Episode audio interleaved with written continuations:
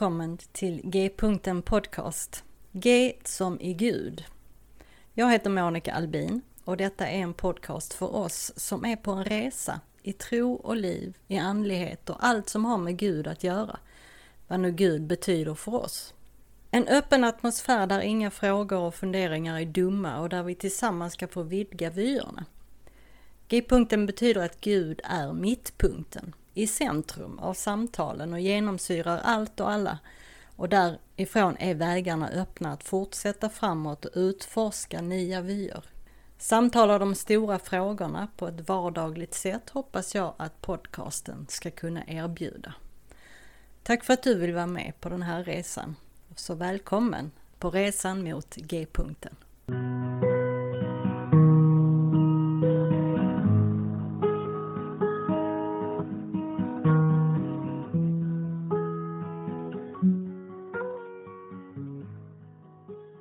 Och välkomna tillbaka då till G-punkten Podcast. I dagens avsnitt så pratar jag med Susanne Larsdotter. Susanne är auktoriserad sexolog och socionom med grundläggande utbildning i psykoterapi. Hon erbjuder föreläsningar, konsultuppdrag, texter och sexol eh, sexologisk handledning. Men också då terapi och rådgivning och stödsamtal för enskilda och par och flersamma relationer. Så i vårt samtal där behandlar vi sex utifrån ett religiöst perspektiv, renhetskultur, hbtqi+, eh, omvändelseterapi med mera. Och allt då utifrån vad Susanne möter av det här i sitt arbete. Och så får vi veta vad Susanne har för bakgrund när det gäller tro och kyrka. Så välkommen med att lyssna. Hej och välkommen till G-punkten Susanne. Tack så hemskt mycket. Jätteroligt att du vill vara med. Var det, var det namnet som lockade dig? Eller? ja, det var nog mer ditt, ditt charmiga mejl som, som lockade mig. Det, det kunde man ju inte säga nej till. Ja, vad härligt. Jag, jag vill börja med i alla fall att be dig att presentera dig själv, vem du är och vad du gör. Mm. Jag heter då Susanne Larsdotter. Jag är auktoriserad sexolog eh, och socionom och har då en sån här grundläggande utbildning i psykoterapi. Men sen har jag också en eh, fyraårig teologisk utbildning som jag inte har så jättemycket nytta av, men ibland så, så äh, använder jag också den i arbetet. Jag jobbar i mitt eget ett eh, företag som heter Sexologibyrån.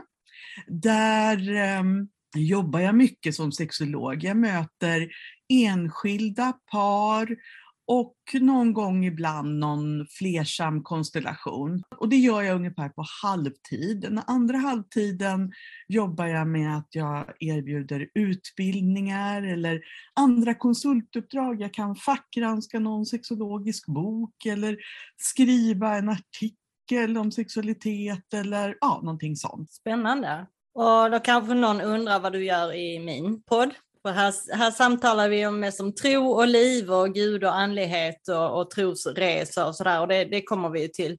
Jag har ju haft några samtal med prästen Are Norrhava om just eh, religion och sex.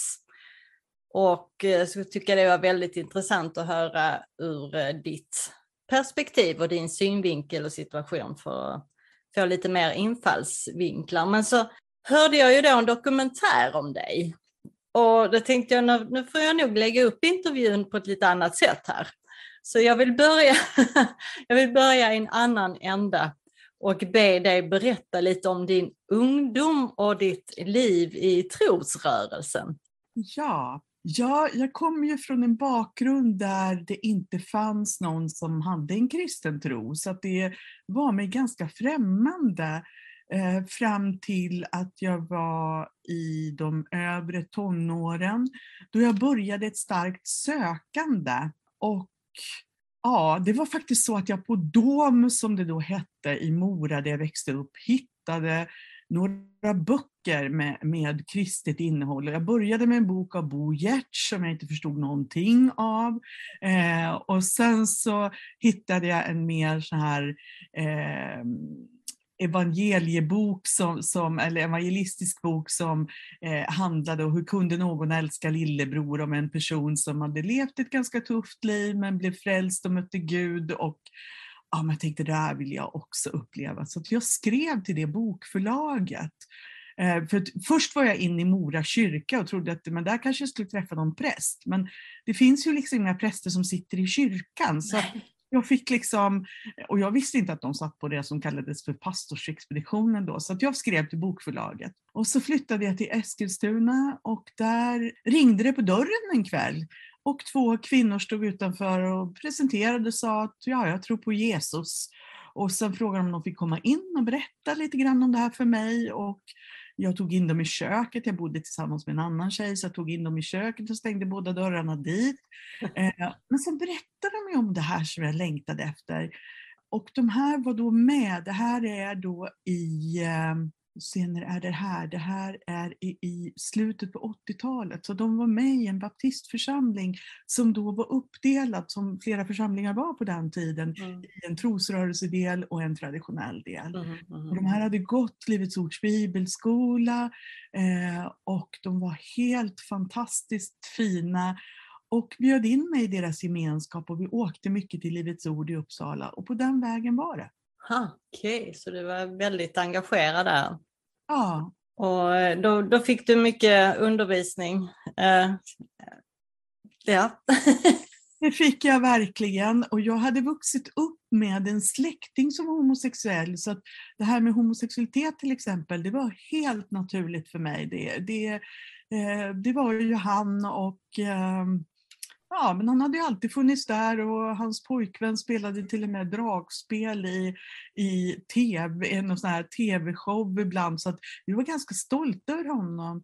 Men nu fick jag lära mig att det här var fel och att det var fel med sex före äktenskapet. Jag fick liksom en massa nya lärdomar eh, och det, inte bara på sexualitetsområdet utan också på andra områden om att ja, men det här var fel. Mm. Eh, och i och med att jag var så ny och hade ingen kunskap innan eller någonting, så var jag tvungen att lämna allt vad jag hade trott på tidigare och eh, ta till mig allt det nya helt ofiltrerat. För att jag ville ju följa Gud och jag mm. ville göra det som var rätt. Så att jag var tvungen att eh, ja, men ta över en helt ny livsåskådning ganska okritiskt. Mm. Hur, hur gammal var du då? Ja, men jag var nog 17, 18 den, när det här hände. Så att, uh, ja.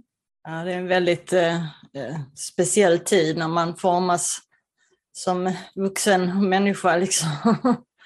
Precis, man har flyttat jag hade flyttat hemifrån, mm. börjat mina universitetsstudier. Eh, och ja, så det var väldigt speciellt. Ja, just det.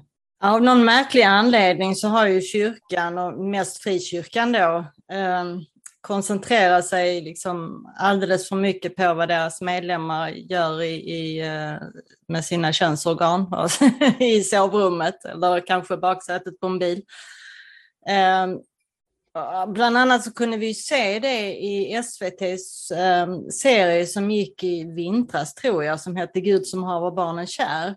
Mm. Och ehm, där ungdomar då från olika samfund inom frikyrkligheten de blev skammade och, och skrämda på grund av den så kallade renhetskulturen, och purity culture. Som, och det var ju slutet på 80-talet som den kom till Sverige också. Mm. Det var ju väldigt stort i USA då och kom till Sverige naturligtvis som allting annat som eh, kommer från, ja, all, allting i USA kommer till Sverige. Och sen var det ju många som blev utfrysta och uteslutna på grund av sin sexuella läggning. Och jag anser väl att all teologi som ger människor, speciellt unga människor, ont i magen eller rent av driver dem till självmord är väldigt dålig teologi. Mm. Men eh, du gick någon dag, du sa du hade fyra års teologisk utbildning.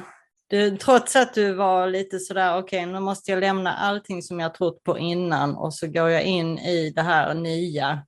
Så nu vill jag lära mig allt, eller? Ja men precis, men, och, och det här var ju en lång process som sträckte sig över eh, 15 år kanske, eh, när jag eh, ja, men först bara anammade allt det nya och försökte leva efter det till att jag Eh, sen lämnade Livets Ord, vandrade via pingströrelsen till EFS, till att nu ha landat i Svenska kyrkan på något sätt så, så har det här varit en process och mina teologistudier bedrev jag på en väldigt konservativ högskola eh, som, men som kunde hjälpa mig att bearbeta en del eh, av det jag hade trott på, kunna hjälpa mig att revidera uppfattningen för att också få en teologisk grund till varför jag reviderade min, min uppfattning. Men sen gick ju nog jag ett steg längre där jag började ifrågasätta också vad den här teologiska högskolan och deras teologi. Eh, och det var ju inte så positivt utan jag mötte ganska starkt motstånd eh, och sen kom det här, jag pluggade samma tid som Ecce Homo kom 1998. Och när jag gick in i Sofia, eller i det här bergsrummet som var under Sofia kyrka. Det är en av mina starkaste andliga upplevelser ever. Jag går in i det mörka bergsrummet under Sofia kyrka. Det finns ett dukat altarbord mm. med en regnbågsflagga som en duk. Jag ser altarbordet och jag ser de här enorma stora fotografierna som är upplysta och jag bara gråter för jag tänker att den Jesus som jag ser på bilderna där, den, omfattar alla människor. Han står bredvid dem som, man, som jag då tänkte att ja, men de här måste verkligen vara syndarna på något sätt mm. i min enfaldiga bild. Och det här blir en sån otroligt stark andlig upplevelse. Jag gråter och jag ryser och jag går därifrån och är bara uppfylld av en oerhört varm och stark kärlek. Så jag går tillbaka till skolan och tänker det här måste jag skriva min, min uppsats om. Eh, och då valde jag en befrielseteologisk reflektion över Ecce Homo. Två mm. flera, två möjliga kan man säga i den kontexten. Mm, mm, mm. ja, den är här underbar den utställningen. Du, eh, du var gift också? Det var jag. Som ung. Jag gifte mig väldigt, för då hade jag kommit med i pingströrelsen eh, och då, gifte, då måste man ju gifta sig och jag, eh, jag kände mig jag hängde ju mycket med unga i Livets Ord och i pingströrelsen och kände mig hela tiden väldigt syndig för att jag, eh, var ju, eh, jag hade ju haft sex innan jag hade gift mig och mitt vuxendop blev en väldigt så här, nu ska jag få lämna allt det här gamla och och jag, nu ska jag få lämna allt det här gamla och liksom träda upp och bli en ny person verkligen. Och eh, det gjorde att, eh, ja men sen vart jag ju påmind ändå, ändå, om att jag inte liksom riktigt var som, som alla andra. Så att när jag träffade en man sen så var vi ju snabbt tvungna att, att gifta oss. Eh, och vi bodde inte tillsammans, vi hade inte sex innan, vi, vi skulle verkligen leva rent. Men det gjorde ju att det hela gick ganska fort också. Eh, att man kanske inte riktigt hann reflektera helt över det där. Mm, mm. Eh, och jag gifte mig eh, i oktober eh, och i februari så ångrade jag mig att kände att det här blev ju inte bra. Men jag visste ju att livet. Ja, så det var ju bara att acceptera det och så var vi tillsammans i tio år sedan. Wow! Det var ändå i tio år. Det är, det är en lång tid. Ja, ni jobbade på något behandlingshem? Ja, vi jobbade på ett eh, kristet behandlingshem bägge två. Vi levde i den eh, gemenskapen och eh, det var ju också väldigt konservativt i många avseenden och det gällde ju där också att liksom, en del av behandlingen var ju att människor skulle bli frälsta och komma till tro och, och då var det ju också viktigt att de gifte sig och levde rent och att det var eh, ja, men en väldigt eh, konservativ syn på sexualitet och framförallt då på homosexualitet. Och det är mm. väl det som jag idag fortfarande har lite svårt att prata om, att jag faktiskt har medverkat till att att människor um, inte har fått bejaka sin uh, sexuella läggning utan att har dömt ut dem det som syndigt och fel och mm. uh, liksom medverkat i någon form av omvändelseterapi på något sätt. Mm. Mm. Ja, det har vi nog alla som är i den här eh, frikyrkovärlden gjort oss skyldiga till mer eller mindre. Mm. I alla fall i, i vår ålder, höll jag på sig. Jag undrar nu då om du i ditt arbete idag kommer i kontakt med människor, kanske mest eh, ungdomar men även äldre, som blivit skadade av kyrkans eh, purity culture och fördömande av hbtq. Ja, jag gör det och det, det, det är då jag ändå kan ha nytta av min både min bakgrund och min eh, teologiska kompetens när jag möter de här människorna. Och jag möter dem ju tyvärr både hos unga och äldre, kanske ännu mer utpräglat hos eh, äldre, eller om man nu ska kalla 50-åringar för äldre, men, men, mm. men jag jämförelse med 20-åringar i alla fall. Men det finns ju också Eh, religiösa samfund som personer i Jehovas vittnen där det här fortfarande är väldigt giltigt och där man kan bli utesluten och där det, det, finns väldigt starka regler. Men det finns ju också människor som finns i frikyrkliga sammanhang där det här inte är tillåtet och vissa eh, som jag möter brottas ju med, själva med kampen, är det här rätt? Kan jag leva så här? Är det här rätt inför Gud? Syndar jag? Eh, gör jag fel? Till människor som idag känner sig trygga med att ja, men jag vet att jag är är homosexuell, jag vill leva med min partner som jag älskar, men jag kan fortfarande drabbas av starka tvivel, ångest, jag har svårt att få orgasm, jag har svårt att koppla av. Eh, någonstans vet jag ju intellektuellt var jag står, men emotionellt så hör jag liksom de här eh, predikningarna eller mina föräldrar eller någon annans ord på något sätt. Så att, eh, ibland kan det också bli så att man har eh, man inte riktigt har vågat närma sig det här så att man lever i dubbelliv.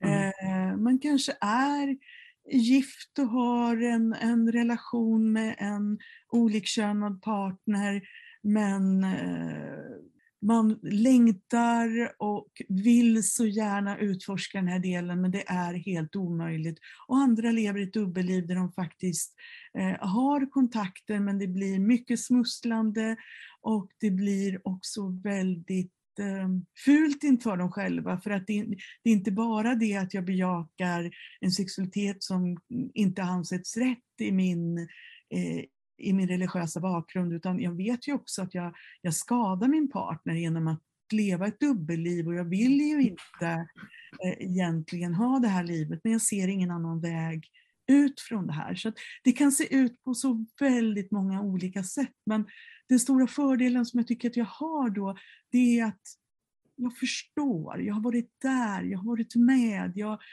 jag kan också ibland när jag möter um, med teologer som jag gick tillsammans med och studerade som idag har en helt annan eh, teologisk uppfattning än vad jag har. Jag kan ju någonstans också förstå deras uppfattning även om jag inte håller med dem. Så ibland blir jag kanske lite väl förstående för jag förstår ju utifrån deras, utifrån deras bibelsyn, utifrån deras eh, uppfattning så, så är det ju logiskt att dra de här konsekvenserna men att jag ser att det handlar ju väldigt mycket om bibelsyn. Det handlar eh, och att de tror att men det här är den enda rätta mm. tolkningen av Bibelns ord medan jag menar att ja, men det finns väldigt mycket olika tolkningar. Mm. Och idag ser ju många mig som en person som mm. Är de kan inte förstå att jag kanske har en tro på Gud eller att jag, att jag har läst teologi för att jag är så outspoken och, och pratar så öppet liksom, så de får inte ihop det här eh, på något sätt, men, men får ihop det. eh, och, men, men samtidigt så att jag, jag jag måste berätta en liten rolig episod. Jag läste en kurs i queer-teologi för någon sommar sedan på Lunds universitet. Och då har jag en god vän som, som äh, har varit med i pingströrelsen länge och äh, också är sexolog. Och så ring, ringde jag henne någon kväll när vi, vi satt och kämpade med någon sån här hemuppgift där att nej, jag sa, nej, så här får man verkligen inte uttrycka sig. Och så här, men du låter som en, en äldre pingstdam Susanne. Ja, men det måste finnas gränser, så här får man verkligen inte uttrycka sig. Eh, för det är ju så att jag, jag bär ju också mitt arv med mig. Eh, och ibland går det inte heller ihop. Nej, nej, så är det ju verkligen. Du kom på själv så småningom att du inte var heterosexuell? Nej, det var en... Eh, jag gick hos en kristen eh, terapeut och hon var ganska influerad av eh, freudianska tankegångar så att hon började prata med mig om bisexualitet eh, vid ett tillfälle. Och jag eh, tog nog henne på orden med, med, mycket mer konkret än vad hon hade avsett. För att det blev liksom så här, ja men är jag bisexuell? Och det märkliga med eh, homo och bisexualitet det är ju att vi, vi ofta känner att vi måste göra någonting eh, praktiskt för att bli erkända som det. Det räcker inte att bara känna det. Heterosexuell kan du liksom födas till utan att, mm. att du har några sexuella erfarenheter. Men att, mm. att erkänna som, som homo eller bi, då behöver du eh, ha någon form av erfarenhet. Så att jag skaffade min erfarenhet den där sommaren, kom tillbaka till henne på hösten och berättade att jo, men jag är nog bisexuell. Jag har, jag har haft sex med en kvinna och det kändes ju väldigt bra. Eh, och hon var nog ganska upprörd och menade att ja, men det var inte riktigt så jag menade, utan jag menade bara att, jag, jag, jag, att du kanske ska utforska liksom den här att Freud sa att vi alla är mer eller mindre bisexuella, att vi, vi befinner oss på olika ställen på den här skalan. Men jag hade redan öppnat en dörr då och det, det, ledde ju så småningom fram till en skilsmässa från min dåvarande make för att jag kände att men det här är någonting jag har, jag har faktiskt eh, känt under längre tid. Inte så att, att jag bara har levt i förnekelse, jag har verkligen älskat mina partners som har varit män också, men det har varit en del som jag inte har fått utforska, för det är också väldigt intressant. Jag var in, väldigt eh, engagerad i eh, hiv-positiva, jag, jag, var volontär på Noaks ark på 80-talet. Jag var väldigt engagerad, jag var till och med engagerad i, i Eko ett tag, eh, ekumeniska gruppen, mm. nej det de inte kanske längre, men, men grupp för kristna eh, hbtq-personer. Eh, tills, jag, tills jag förstod att det, det, var fel, för då gick jag med i Medvandrarna istället. Mm. Eh, men men alltså jag har haft det här engagemanget för hbtq-personer eh, under en längre tid, men jag har aldrig tänkt att det skulle handla om mig. Och nu förstod jag att men det handlar ju om mig också. Ja, ja, ja just det. Har du stött på något sånt här eh, just äh, att människor har tagit liksom eh, skada av, av eh, sin bakgrund på någon av dina föreläsningar? Som du är ju på olika platser och föreläser och så. Ja, jo, men så fort man, eh, när man börjar berätta om eh, de här frågorna, jag tar ofta också upp dem. Jag, till exempel så utbildar jag blivande psykologer på ett par universitet.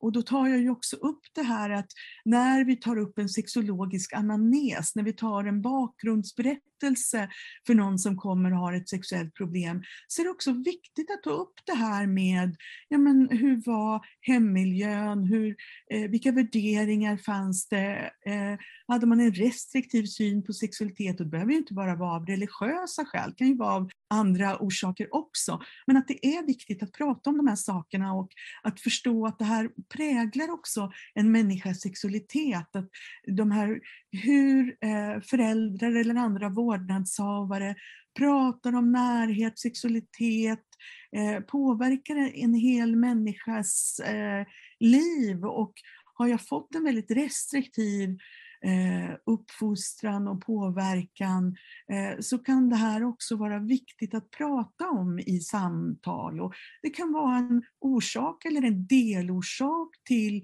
många olika problem.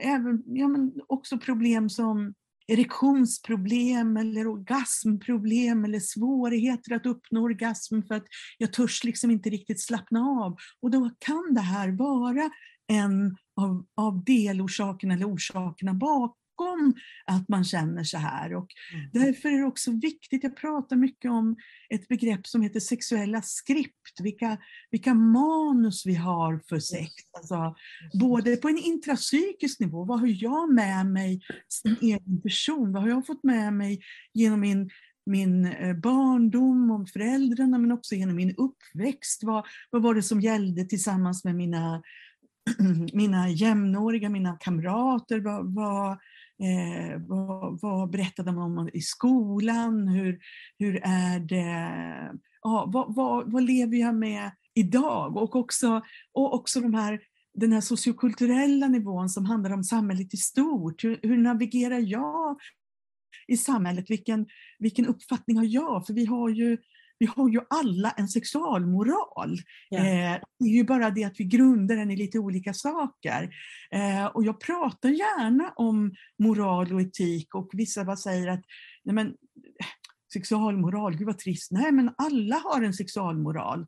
Annars så skulle det råda en total anarki. Alltså alla har ju uppfattningar om vad som är rätt eller fel och hela den här debatten om Eh, samtycke handlar ju om sexualmoral, så vi mm. behöver verkligen prata om det och vi behöver lyfta de här frågorna och, och eh, också eh, få ett tillfälle att brottas med frågorna. Och det är det som jag kommer tillbaka till det här, det är det som människor oftast inte får, eh, en möjlighet att prata om det här. Och därför kan man komma fram efter till exempel en föreläsning och, och säga att ja, men jag har den här bakgrunden och jag har de här funderingarna och, mm. eh, och sådana saker. Ja, det, är mycket, det ligger mycket i det. Eh, jag, var själv, jag bodde i USA 88-89 och jag fick ju själv mycket sånt med mig eh, av purity culture så, med mig därifrån. Och eh, sen nu har jag har ju själv en regnbågsdotter, eh, en av mina döttrar, och det, hon är, förlåt, hen är en gåva. Ah. Eh, bara nyligen så har det blivit hen. Då, så jag, efter 25 år måste jag försöka lära mig att säga ja. hem. Och så, det, det, ja, men det, det, det är okej, okay. jag förstår att det tar tid. Efter. Ja. Men, eh, men det har varit, åh oh, vad jag har lärt mig mycket. Och hur det har varit verkligen, i början var det liksom så här, hur, hur ska detta gå? Inte bara för min skull, men, men för, hen, eller, ja, för hennes skull. Och, och hur ska detta, Så här. Men, eh, men sen har jag sett, har det blivit en sån befrielse. Liksom att, åh, vad härligt, åh, spränga gränser dit och dit och dit och dit och dit. ja, en genderqueer dotter som äh, är hen och äh, ja, ja, men det är fantastiskt. Ja men verkligen, det, det, är, ja, men det är en välsignelse för man, man tvingas att, att eh, ifrågasätta sig själv. Man tvingas att ifrågasätta sina egna uppfattningar. Eh, och jag tänker att det är det som är ett växande, att ständigt vara i ett växande och i en utveckling. Ja, verkligen. Eh, en del andra religioner de ser ju på eh, sex och, och andlighet som ett. Alltså att sex inte bara är en kroppslig upplevelse utan verkligen en andlig sådan, mycket, mycket större och djupare. Och människan är ju en helhet, vi är inte uppdelade i eh, andligt och kroppsligt eller på något annat sätt. Det är ju vi inom den västerländska kristendomen är alldeles för influerade av Platon. Mm. Eh, men det, jag antar att det är någonting som du omfamnar, det här med Absolut. helheten. Mm. Absolut, och jag tänker att det finns det absolut en andlig dimension också i sexualiteten. Men tyvärr så har ju new age mer tagit patent på det här nu. Mm. Eh, att det är där jag kan få leva ut min sexualitet och jag kan ibland vara lite kritisk också mot dem för att de har ibland en lite eh, kroppsfientlig eh, mm Eh, attityd också ibland. Jag tänker på eh, vissa personer som har gått väldigt mycket in i, i yoga och tänker att man ska inte få utlösning som man utan man ska spara på den här kraften och sådana saker. Att, eh, för vissa funkar det, för vissa blir det också skadligt och jag tänker att om också den kristna andligheten kunde omfamna det här på ett sätt att se, se potentialen. För vi har ju många teologer som också utforskar det här men de får inte så stort utrymme eller genomslag på något sätt. Mm. Och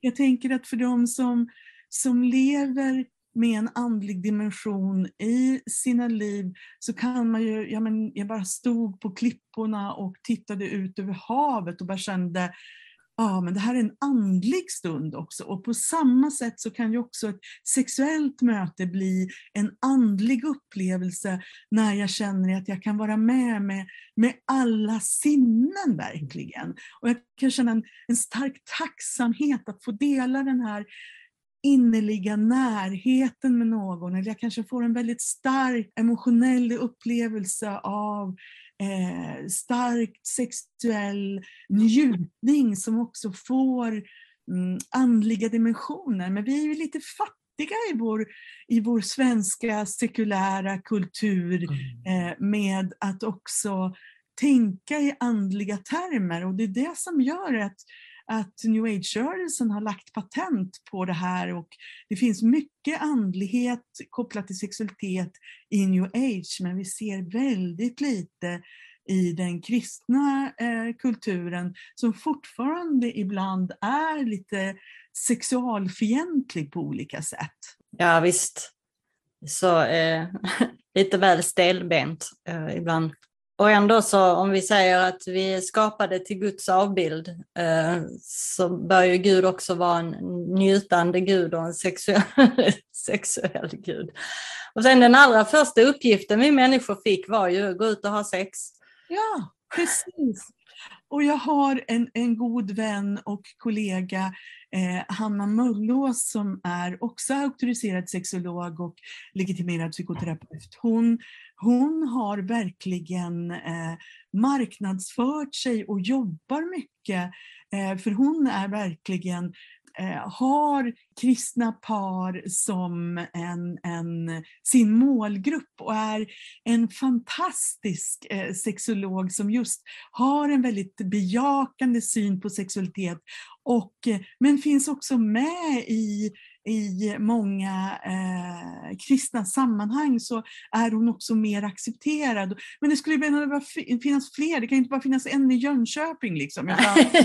Utan vi behöver många, många fler som också kan vara, uttrycka sig, ta emot personer. För att jag kan också förstå att det kan finnas en, en viss eh, rädsla och försiktighet från par att gå till någon som man kanske uppfattar som profan eller eh, att inte förstå det här med sexualiteten. För att ja, men, man måste kunna förstå både tron och respektera den, men också förstå sexualiteten. Och då behöver man ha de här dubbla kompetenserna. För det är samma sak som väldigt många går ju till eh, kanske en familjerådgivare, en terapeut som upplever att men de kan inte prata sex. De undviker begreppet sex hela tiden. Mm. Eh, och så kan det bli då om jag går till en sexolog som, upp, som undviker om jag hela tiden tar upp den eh, liksom, trosdimensionen i det här eh, så känner jag att ja, jo, ja, vi får lite konkreta råd. Men för oss är också tron eh, och den andliga dimensionen en viktig del av vår eh, relation och av, av vår sexualitet. Och då måste man också kunna möta det men också våga utmana ibland en del religiösa föreställningar som kanske just bara är föreställningar och myter och som kanske inte är så grundade i, ja, men i Guds ord eller en, i en kristen uppfattning eller vad, hur man nu väljer att skriva här. Att man måste ibland också bli lite utmanad på de här områdena och eh, tittar vi på kyrkorna så är det väl kanske inte så många gånger vi får en predikan som utmanar oss sexuellt, utan det är, det är områden som, som är underprioriterade och det är lätt att vi, pratar vi aldrig med någon så går vi ju kvar med de här uppfattningarna som vi kanske hade, som vi fick vid barnsben, som kanske till och med de som förmedlade de uppgifterna till, till oss då har reviderat, men jag har aldrig fått chansen att prata om det här. Nej. Jag tänker ibland att eh, jag ska be församlingen när jag predikar dem, att, de, att de ska få välja att idag ska jag, ni får välja att antingen så pratar jag om sex eller pengar. Ja. Lika tabu båda och. det är det. Det är det. Och det, ja, det tycker jag också, för jag tänker ibland när man kommer in på en parkeringsplats när man ska gå till en frikyrka att oj, eh, fokusera här på kanske lite mera på det som verkligen vi hittar i Bibelns mest radikala budskap verkligen och eh, mm. fokusera lite mindre på sexualitet eller den restriktiva sexualiteten och kanske fundera lite grann på mer hur vi förvaltar vårt eget, eh, våra egna tillgångar. Ja, precis. En amerikansk pastor som heter Nadja Boltz Weber hon har skrivit en, en bok om just uh, purity culture och, och all den skada som den åsamkat så många människor i, i, USA och även andra platser i världen. Uh, Shameless heter den. Och uh, det är en bok som jag varmt rekommenderar. Men hon sa i en intervju för ett antal år sedan att sex is God's reset button. Ja. Och det var rätt bra tyckte jag.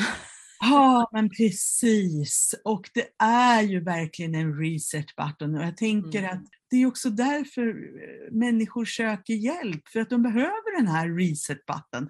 Om den har tagits bort ur deras liv så blir det en sorg och en saknad och det, det fattas en dimension och, och då kommer vi också in på ett annat område där, eh, som onani till exempel, som mm. också har varit så otroligt skambelagt men som också kan vara en sån här fantastisk reset-button för människor i deras liv. Att Eh, det blir en chans till, till lite återhämtning eller att, att, att, få den där sköna avkopplingen och avslappningen i kroppen så att jag kan somna in eller, eh, och sova eh, gott eller eh, att jag har en smärtproblematik som blir lindrad en liten stund eller sådana här mm. saker.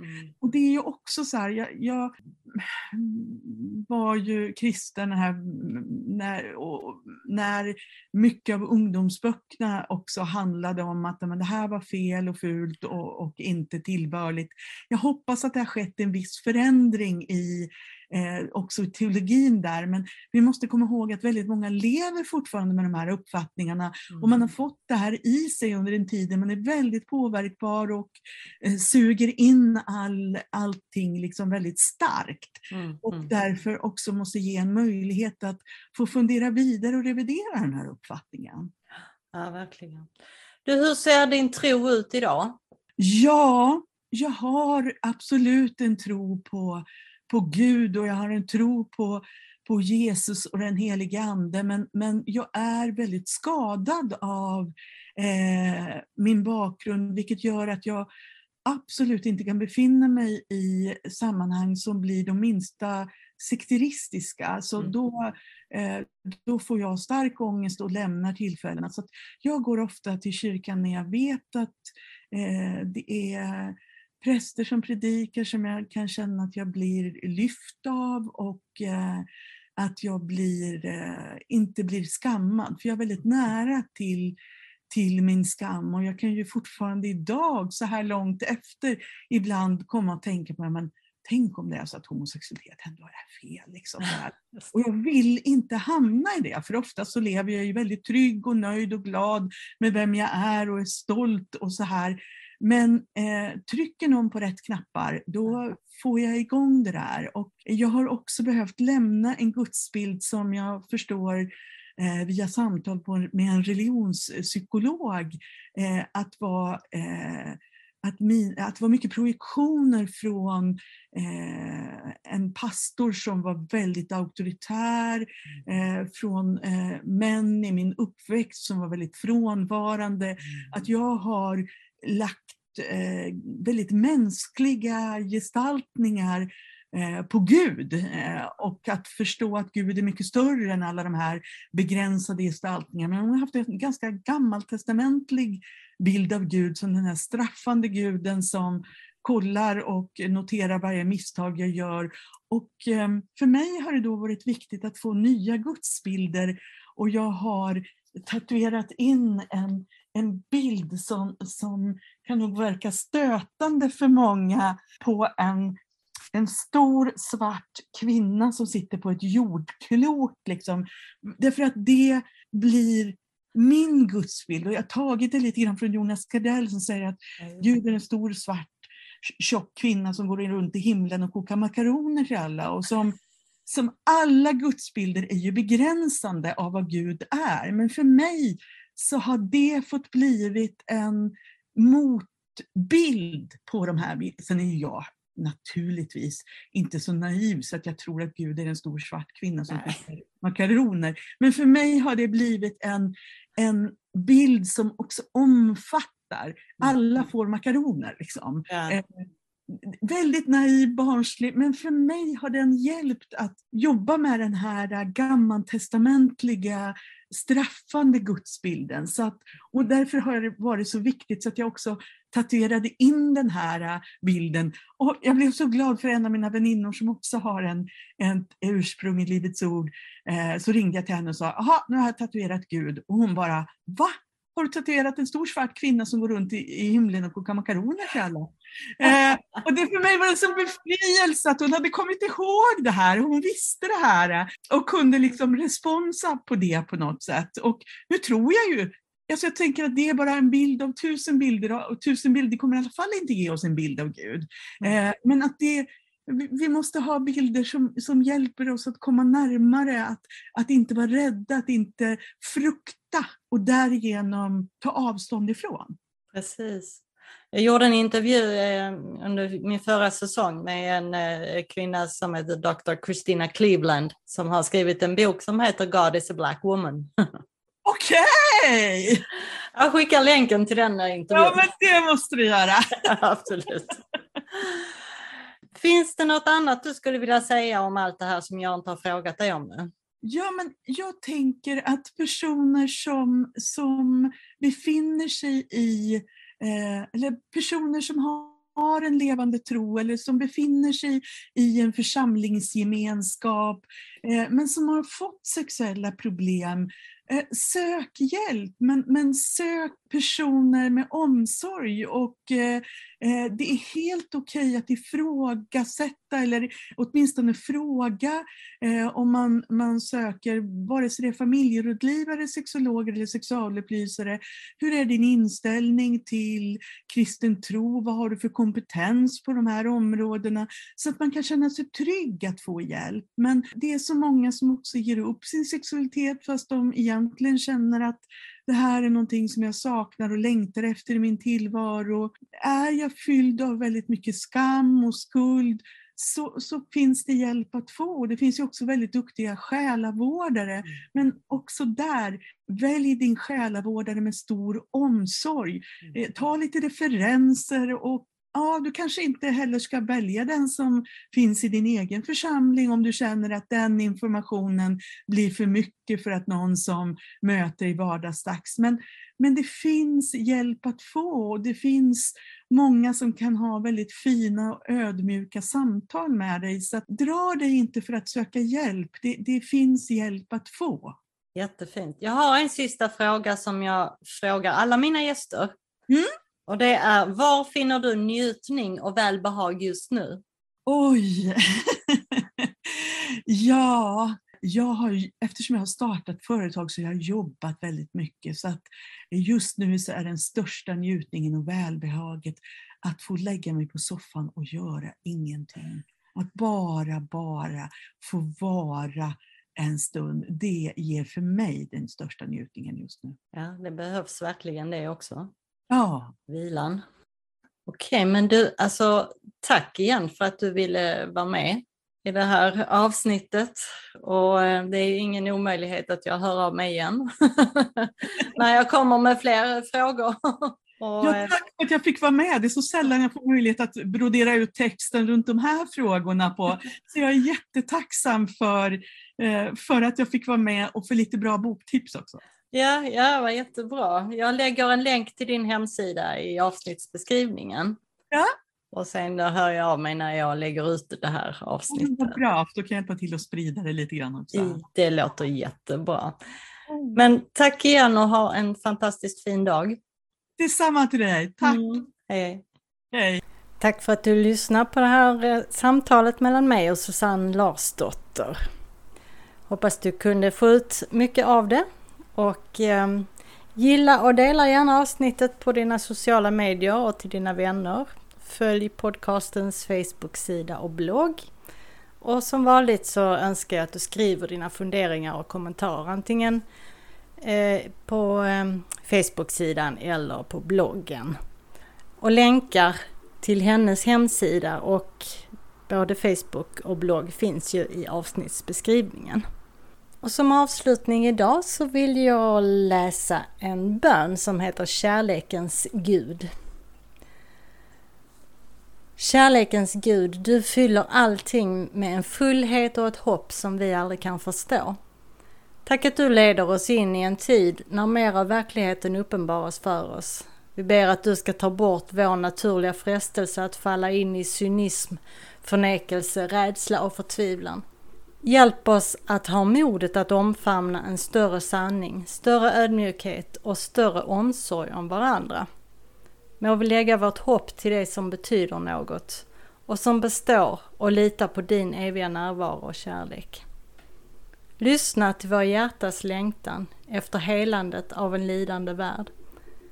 Vi vet att du, Gud, hör oss bättre än vi kan tala och vi ber detta i alla Guds heliga namn. Amen. Vi hörs igen. Hejdå!